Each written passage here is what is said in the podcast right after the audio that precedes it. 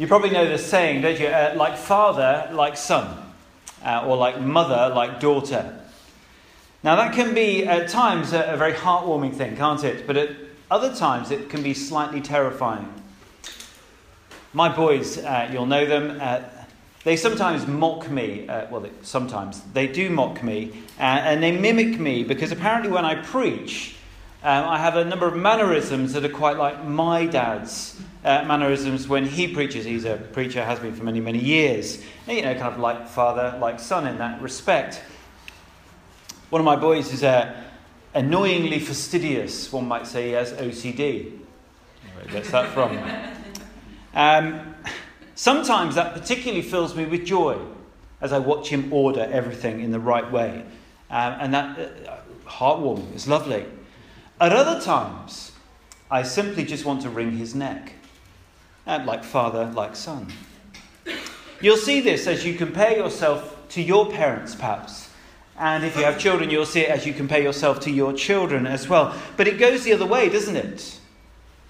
As the saying is equally true for our failings. The link isn't an inevitable link, but you know, if your father was a corrupt man embezzling funds for millions and so on, it's not an inevitable fact that you will do the same.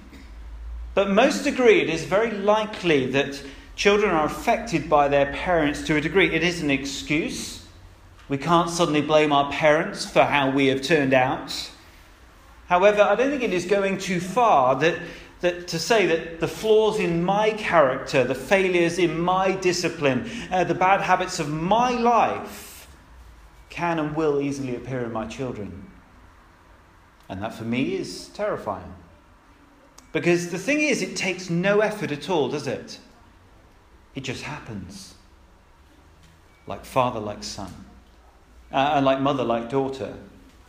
It is a terrifying thought. And, and as we turn to these chapters now, uh, little known chapters in many ways of 2 Samuel, uh, and the resulting chapters that follow this event, particularly in chapter 13, they're possibly alongside last week's chapters, uh, chapter 11 and 12, some of the darkest moments of the whole Bible, but boil this story down, distill it down to its bare bone, and it really is, can be summed up in that phrase like father, like sons. I'm going to run through the story uh, of chapter 13 in a moment. Hopefully, it just give us a kind of a bare bones of understanding of what's going on. But then I'm going to do something slightly different. You'll see it on your outlines. We're going to look, if you like, at, at the story revolving around these four men. And they are four very deficient men.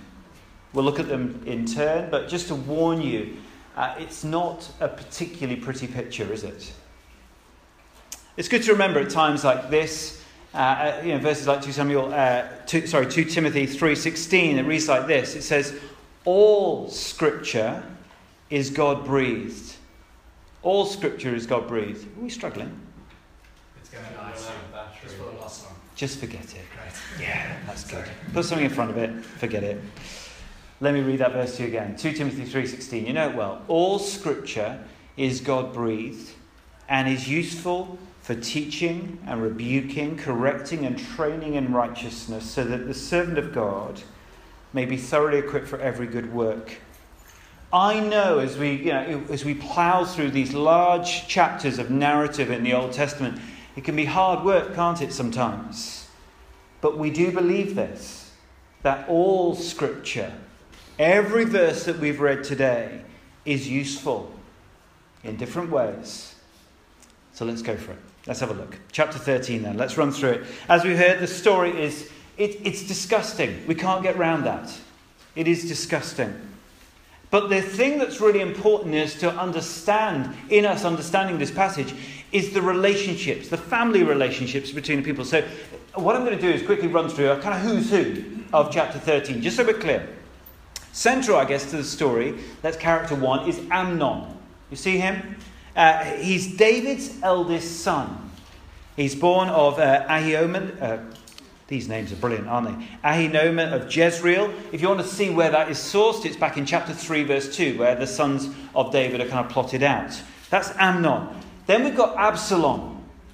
Absalom is another of David's sons. He's probably third in line. Chileab, who's mentioned as the second son of, uh, of uh, David in 2 Samuel 3, he's not around. We think he's probably dead. That's what we best assume. So there's Absalom, third son of David. Amnon, Absalom, half brothers, same dad, David, different mothers, okay? Then we get to Tamar. Tamar is Absalom's sister. Most importantly, he, she is Amnon's half sister. Another major character in chapter 13 is Jonadab, okay, who's one of uh, the sons of David's brother. David's brother is called Shimea, and therefore he is David's nephew, King David's nephew. As described also in verse 3, he's Amnon's friend, confidant. Okay?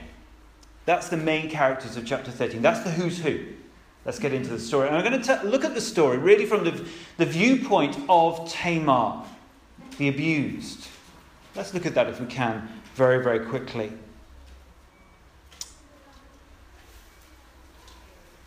The story itself is written in a way, I think, uh, it's written at what we call chiastically. Everything sort of focuses towards a central point. And that central point is the incestual rape of Tamar. It's very purposely written that way. The point when the deluded love of Amnon turns to an abuse and a hatred. The flow of the story is simple. We're going to run through it from the perspective of Tamar. Firstly, she's beguiled into this seemingly innocent situation of making some bread uh, for her half brother, preparing food. But when she clocks what is going on, look at verse 12, she voices her disgust, doesn't she? What happens? She's totally ignored. She's then raped in verse 14. In verse 15, she is despised. By the end of verse 15, she's banished, locked out. And by, by verse 18, she is left to ruin for the rest of her life. I want you to look at the end result of this. It's, it's, it's extraordinary, isn't it? She walks into her half brother's uh, room in obedience to the king, which you can see in verse 7. She's following David's instruction. She walks in a young and beautiful. The word virgin there is essentially young, beautiful. It's not as we would use the term now. She's young, she's beautiful, and she's a princess. The, the wearing of an ornate robe shows her status. You see that in verse 18. She walks in like that, but by the end of the episode, she's got ashes on her head, a symbol of mourning. Uh, she, her robes, once a symbol of youth and beauty and status, are now ripped, essentially a symbol of desolation, which is how she's described in verse 20. Now, the interesting thing is, we never hear about Tamar again. Oh, Absalom has a daughter which he calls Tamar because she's young, beautiful, and so on, but we never hear about this Tamar again. She probably lived out all her years with her brother in his household, but we hear nothing. Why? Because in that culture, she is nothing. Everything's been taken. Rape would be bad enough, but Remember, this is also incest here. Uh, even Amnon recognizes that in verse 11. Look at verse 11. It's, you know, come to bed with me, my sister. There's no doubt, absolutely no doubt, that they knew, both of them knew how detestable this was. Uh, uh forbidden in God's law. Leviticus 18 9 or Leviticus 20 17, you can see it spelled out there. They knew this, both of them. It's why Tamar pleads with Amnon uh, and calls it literally. Look at verse 12. She says, The wicked thing, it's godlessness, basically. Don't do this wicked thing. She says that if Amnon goes through this, it would be like him being one of the godless, wicked fools of Israel, she says in verse 13. And that term, wicked fools, is interesting uh, that it is sparingly used within the Old Testament for the most despicable sexual assault, violence on the highest kind of level, the most horrible level. And Tamar has nailed it really. She knows exactly what uh, uh, Amnon is trying to do when she pleads with him in verse 13 to consider the consequences. She says, Look what it's going to do for both of us. And look what she even pleads with about. She suggests that, let's go and see David. He'll let us get married. I mean, it's extraordinary, isn't it? She's thinking at this stage that marriage to a half brother was better than rape? Well, of course it is. But it's still awful. But of course, Amnon, the wicked fool, ignores the wisdom of Tamar. In verse 14, the foolish and stomach churning events happen.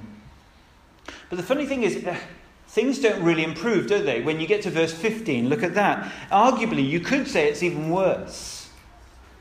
Amnon hated her with an intense hatred.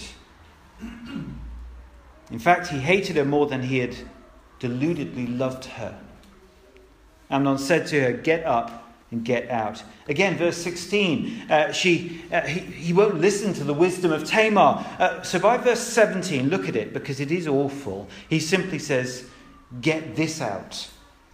I know in our translation it says, Get this woman out. That is far too polite. Tamar wants young and beautiful in his eyes. The woman he said that he loved so much that it made him ill. She's now an impersonal piece of rubbish.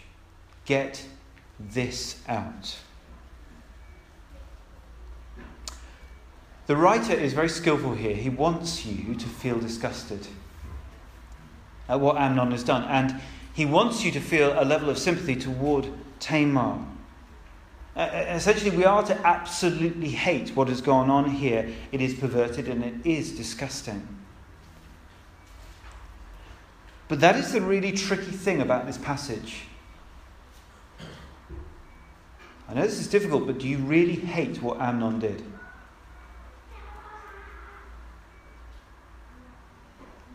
Recently, we were travelling back um, from the north of England. We were coming down the M1. You know, as you come into the M25, and uh, we were on the southern carriageway, and things were going fine. It was, it was nice little drive for me in you know kind of early evening. On the other side of the road, there was a tailback, and it was probably 15 to 20 miles long.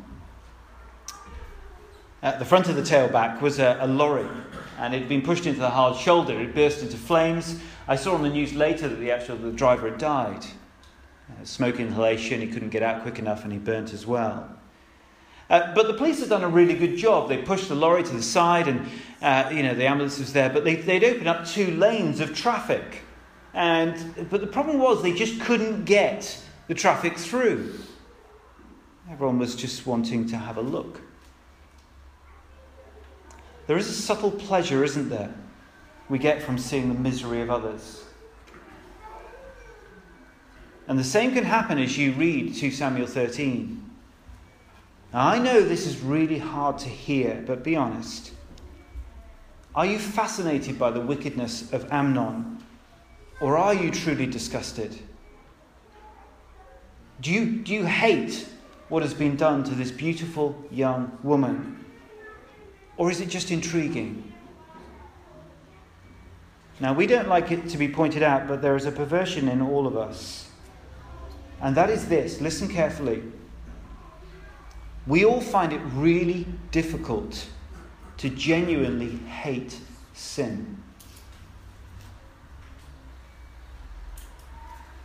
But that is what the story of this first half of uh, chapter 13, I think, uncomfortably raises. It's not pretty, is it? But neither are the four men that dominate the rest of the chapter and all of the chapter, really. And so, what we're going to do now is have a, look, a bit of a snapshot look at each of the four characters. They're on your outline, and hopefully we'll get some wisdom as we look at their, um, their lives in a sense. They are deficient, by the way, in, in many ways. Every one of them is deficient. Let's look at Amnon quickly, if I can. I've put there his lust without love. Of course, he's deluded, isn't he, at the beginning of the chapter? He says he loves uh, Tamar frustrated to the point of illness because he couldn't have her. But look at the uh, end of verse 2, if you can, of chapter 13. It says this She was a virgin, and it seemed impossible for him to do anything to her. The fact that he even wanted to do anything is the problem. It's not, not the fact that he, he couldn't, it's just the fact that he wanted to. It wasn't love, he just wanted to take.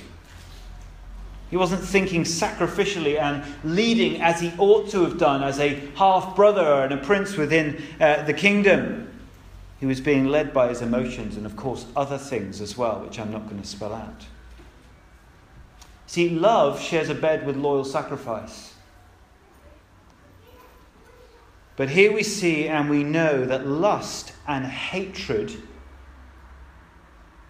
are very natural bedfellows, aren't they? Which explains Amnon's response.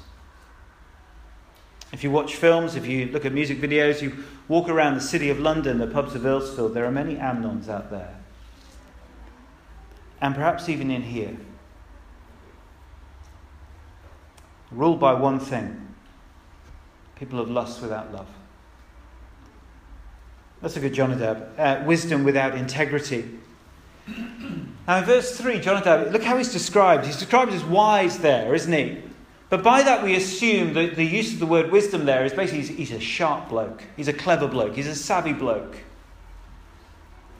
He's not wise in the sense of biblical wisdom that we looked at Proverbs last summer. Rather, what Jonadab seems to have is that, in, in absolute spade loads, that ability to look at both the big picture and the, also the details of life. Everything. He knows what to do in every situation. He knows all the possible outcomes. He knows how to make things happen. He looks like the, the consummate kind of politician. He knows what to do. Why don't you just flip on to verse 32 to 35 there? Do you remember the panic that followed uh, with the murder of Amnon by Absalom's men? First, the report comes back to David that all the sons are dead. All the king's sons are dead in verse 30 and 31. But there's Jonadab by David, reassuring him no, only Amnon was dead. He even knew why, verse 32. And we see by verse 34 yes, he's right. He knows what he's clever, he's sharp, he sees the situation, he's wise in that way. But the thing about this passage, I, I don't know if you clocked it, Jonadab is probably the most dangerous man here. Uh, in all of this sordid episode. I mean, Amnon, he's dangerous in one area, isn't he? He's got a big weakness in bed with, you know, uh, with Tamar. But Jonadab, you see, is dangerous everywhere. He's wise, or he has this great ability and skill, but he has no integrity. He has wisdom without any ethics whatsoever. You know, Jonadab could walk in here today and he, you know, he'd say, Oh, yeah, I can see you guys, you know, you need a bigger building. Let me, I'll raise you some money. I'll sort it out for you, no problem. You know, a week later he'd come back. Everything's sorted, everything's done. But you see, he could sort every situation of your life out, but at the same day, within an hour, he could also plan for you to craftily rape a woman. Nothing succeeds like success, the saying goes, and nothing impedes like standards. The warning, I think, is simple integrity and sincerity must never be overlooked, especially when appointing leaders. I was chatting with one of our elders recently. I won't tell you which one, I won't give you any details, so you won't be kind of thinking, oh, is it this one or that one or that one? I'm not sure. And simply I had to listen to him share a very painful decision that he'd humbly asked for advice for earlier on. And he'd made the decision. I knew that it cost him a lot of money. The point was his integrity was intact. And I remember walking away from that knowing the pain that he was feeling, but also I was utterly thrilled. Utterly thrilled. I think the warning of Jonadab is this those with the greatest gifts pose the greatest threat. And then you apply that to the church. Gifts must be wrapped in godliness. Wisdom or skill must have integrity. Let's look thirdly at David's. Let's see some lessons we can learn there. Anger without justice, we see it. Why don't you turn to verse 21? Look at this. When King David heard all of this, all the reports came back, he was furious, it says. He, he'd heard how Amnon had manipulated him to begin with. Uh, he, would heard about uh, what Amnon had done to Tamar, and, and he'd heard everything, how she was now desolate. David heard all this. He knew everything. And rightly, rightly so, you read verse 21, you think, he's furious, that's good, he should be furious. And the word furious there suggests that he could hardly contain his rage. But you see the problem? The problem is he did. He did contain his rage. Oh, for a time he was furious, but then he did nothing. His anger should, you see, have led to justice. Remember who David is. He's the man who has the highest position within the judicial system of God's kingdom. He is the top man, the top judge. He has the ability to execute justice, and he knows everything, and he does nothing. Now, you can probably think, oh, looking back to last week, the last two chapters, you can think, oh, he's probably, we can excuse him a little bit. He's, he's probably thinking, oh, I'm unable to exercise any kind of moral judgment because look what I did and so on. But that doesn't excuse him. We may understand David here because do you realize what bringing justice would have meant? It would have meant bringing justice on his son. But again, that doesn't excuse him. Sadly, he's just another Eli. Do you remember Eli back in 1 Samuel 2, who essentially put his fatherly love above the justice and the righteousness of God through his word? We've got another Eli on our hands. We must not shirk responsibility for justice. It's not very popular, that, in a liberal culture, is it? We should be rightly angered at injustice and when we have the ability to exercise justice, to, to speak up for justice, we should be there. We must not avoid it. Whether that's in the home, disciplining your children, whether that's in the workplace, standing up for a colleague or something if that's necessary, doing it in a right and appropriate way, within the laws of your company, and all those right things. We shouldn't be silent. In church and society everywhere, David did nothing and Amnon remained an unpunished rapist. And Tamar languished as a desolate woman for the rest of her life. And because of that, because of that, Absalom became who he was a seething vigilante. Let's look at Absalom lastly. Anger without restraint, I think we see here. And you can understand it, can't you? His sister has been raped by his half brother. You understand his anger. He's every right to be angry, hasn't he?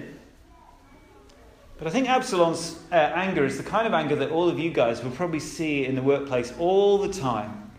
He is that typical passive aggressive. One commentator put it nicely he's got a high class anger, this man. His public face was cool, was calm, but underneath lay a cauldron of hatred. He was also very patient, wasn't he, in his anger? Two years plotting, seething. What am I going to do? How can I get this man, Amnon? How can I sort him out? And he waited for the moment that he could configure that to enact, as I call it, the sheep shearing revenge plot. Um, it's hardly where you expect the murder to go down, is it really? Little Ulan, you know, it's just not there. But, but Absalom, he's boiling over. He knows what he's going to do, and the plot is set. He's going to get his revenge. Now he takes some persuading of David. He, he knows what's going on there. He kind of invites everyone, David and all his kind of attendants, knowing that they're not going to come, but hopefully he'll concede by just letting the brothers come along. And that's what happens. He's clever.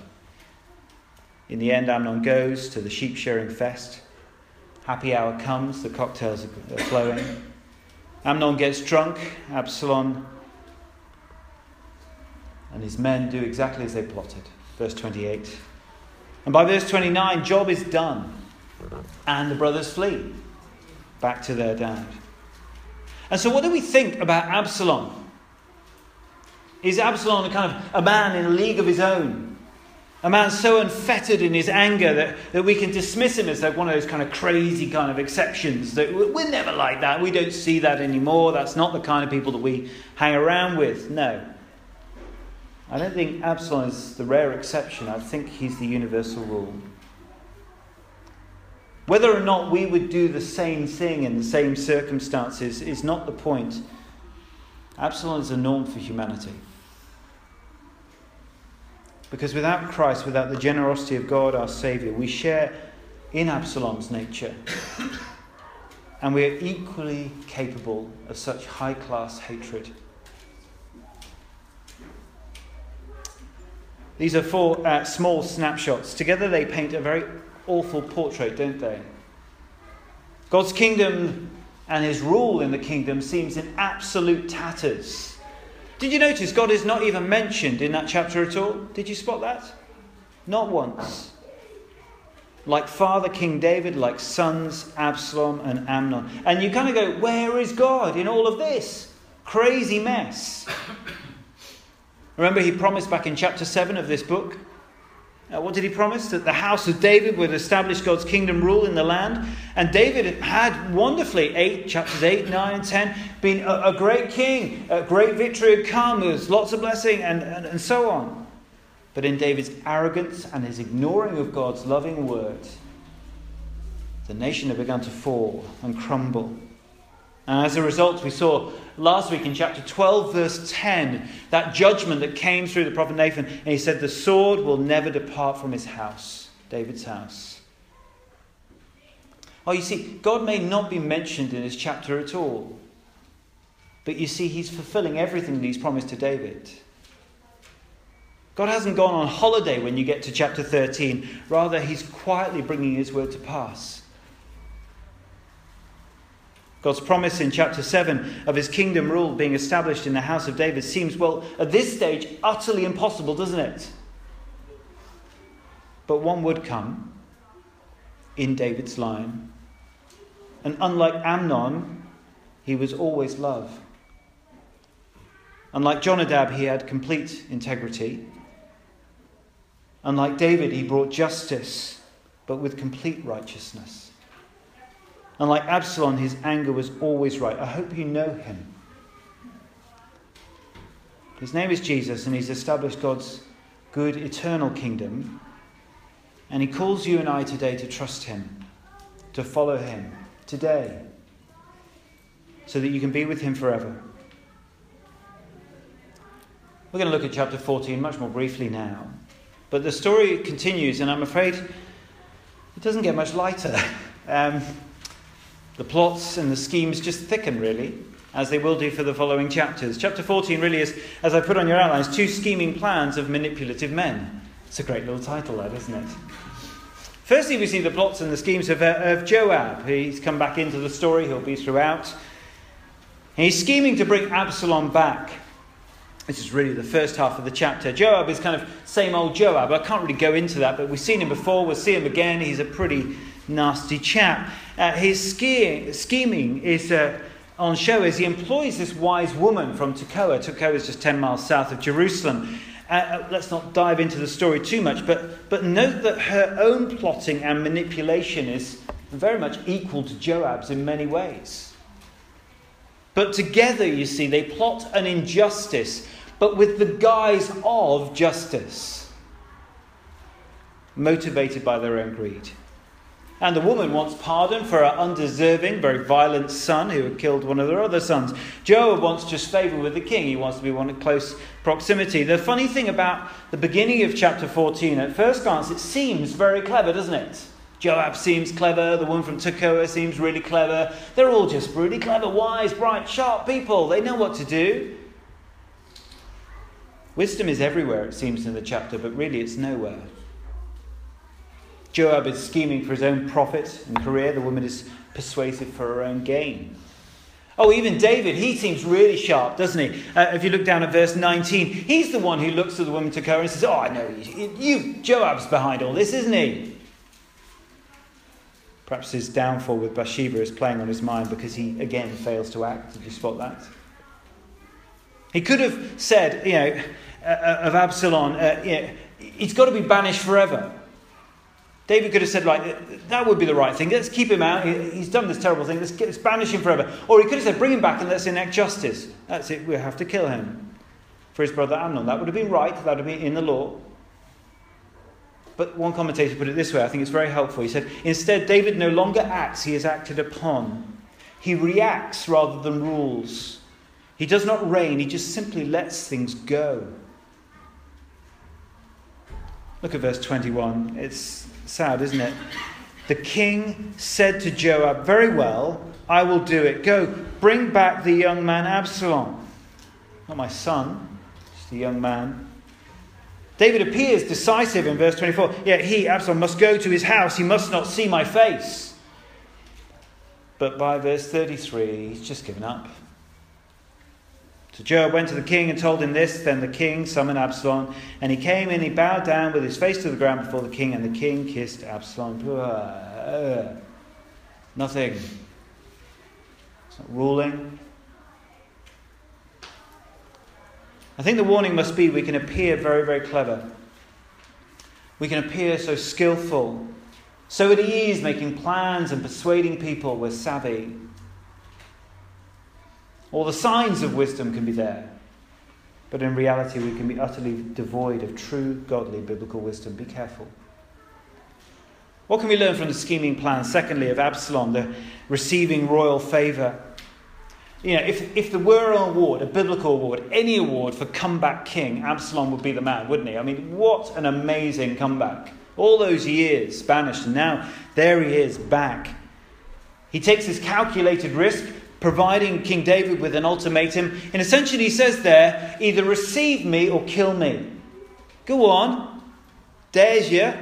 Which way are you going to go, David? And the risk paid off. A little grovelling later, by verse 33, it's all over. And now Absalom is exactly where he wants to be. He's in the palace where he can begin to make a play for the throne, which is exactly what he does in the following chapters. I wish I could spend more time on this. You realise we're going to have to move on. But I, I want you, I found this uh, there was even a snigger amongst you when we heard it read out. Um, look at verse 25 to 27. Why are they in the text? Why are they there? It's a bit weird, isn't it? Suddenly, with all the manipulation, all the plotting, we've got this extended break in the story to see how handsome Absalom is and how virile he was as a man. Look at verse 25. In all of Israel, there was not a man so highly praised for his handsome appearance as Absalom. And the hair in verse 26. I'm really, I'm not jealous, honestly. Some of you remember similar things were said about Saul. Do you remember that back in 1 Samuel? He was equally impressive. It isn't that being attractive and impressive is a disqualification for leadership. But in a world obsessed by appearance and media appeal, there is a warning here I think we must not ignore. Outward appearance, impressiveness in a culture without internal submission to God makes for a leadership catastrophe. Absalom is a handsome man, great hair, beautiful family. But did you notice in that description of him, there's no mention of his godly character at all? We must be really careful that we expect more. We need substance over style, we need content over cosmetics. We need matter over manner. And I'm not going to mention Donald Trump. Do you remember Jesus' words to his power hungry disciples in Mark 10, verse 43? He said this It's not to be like that with you or among you. It's not to be like that. From this point on, Absalom will take over the whole narrative of 2 Samuel. just as he will take over the kingdom. Let me conclude with this. I understand that today we need to dig deep. It's hard, isn't it, as you hear these stories? This story is revolting. And so please hear the warnings. But remember with joy that one has come in the line of David as promised, and he was not deficient in any way. But his once for all sacrifice for our sin was completely sufficient for every single one of us if we trust him. So we go today trusting Jesus. Because as he says in 2 Samuel, oh, uh, sorry, as it is written in 2 Corinthians 12, verse 9, he says this Jesus said to me, My grace is sufficient for you. My grace, the undeserved kindness of God, is sufficient. We are deficient, but he is sufficient. For my power is made perfect in weakness. And therefore I will boast all the more gladly about my weaknesses, my deficiencies, so that Christ's power and sufficiency might rest on you. Let's pray.